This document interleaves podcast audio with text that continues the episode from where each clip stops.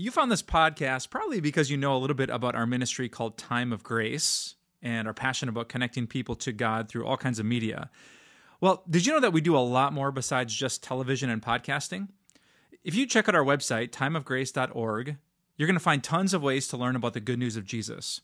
From daily written devotions to daily video devotions, tons of podcasts, blogs, our Bible Basics series called Bible Breath, and books and books and resources and more resources to help you in your walk with God. So if you're interested in any of that, just go to timeofgrace.org.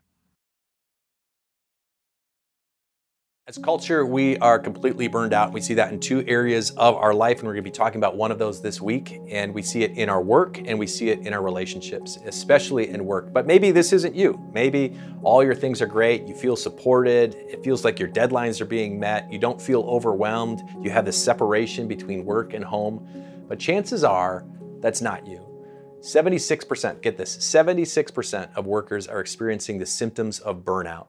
And so, what has happened, especially these last few years, people have decided, well, I'm going to move. I'm going to try a different job. And I cannot tell you how many people I know that have tried a different job or moved to a different city. But here's the deal 70%, 7 out of 10, have gone to a new situation and it's not any better.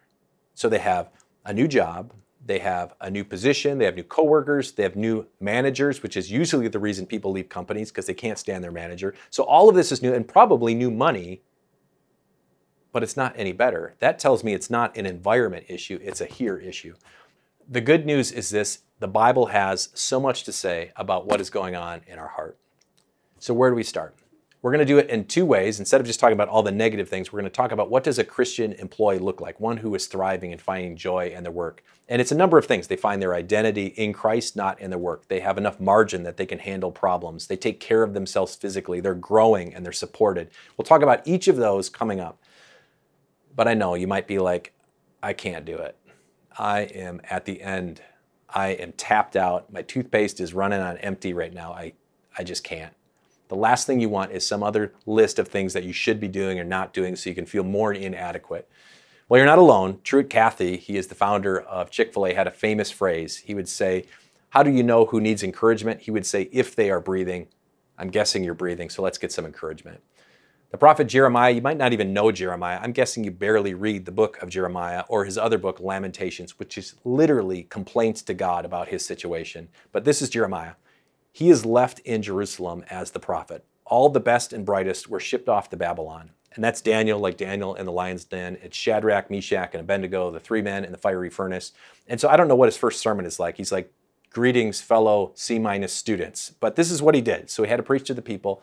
And he complains and he complains and he complains. And Lamentations is a book you would barely open because it's so depressing. But in the middle of it, we have hope. Lamentations chapter 3, 18 to 24. It's a little bit long, but listen closely.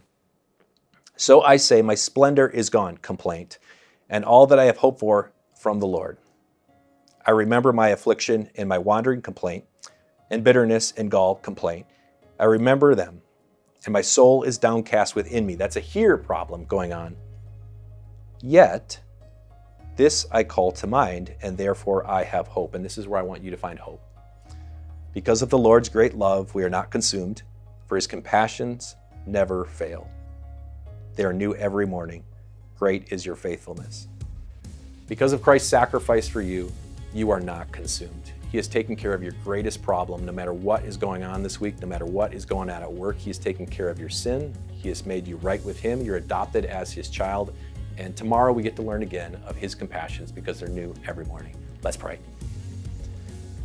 Lord, today many of us just need encouragement in an overwhelming world where we're trying to find balance and too many things with too few hands. Remind us throughout this week and our work of your great love and show us again and again the compassion that are new every morning. We ask this in Jesus' name. Amen.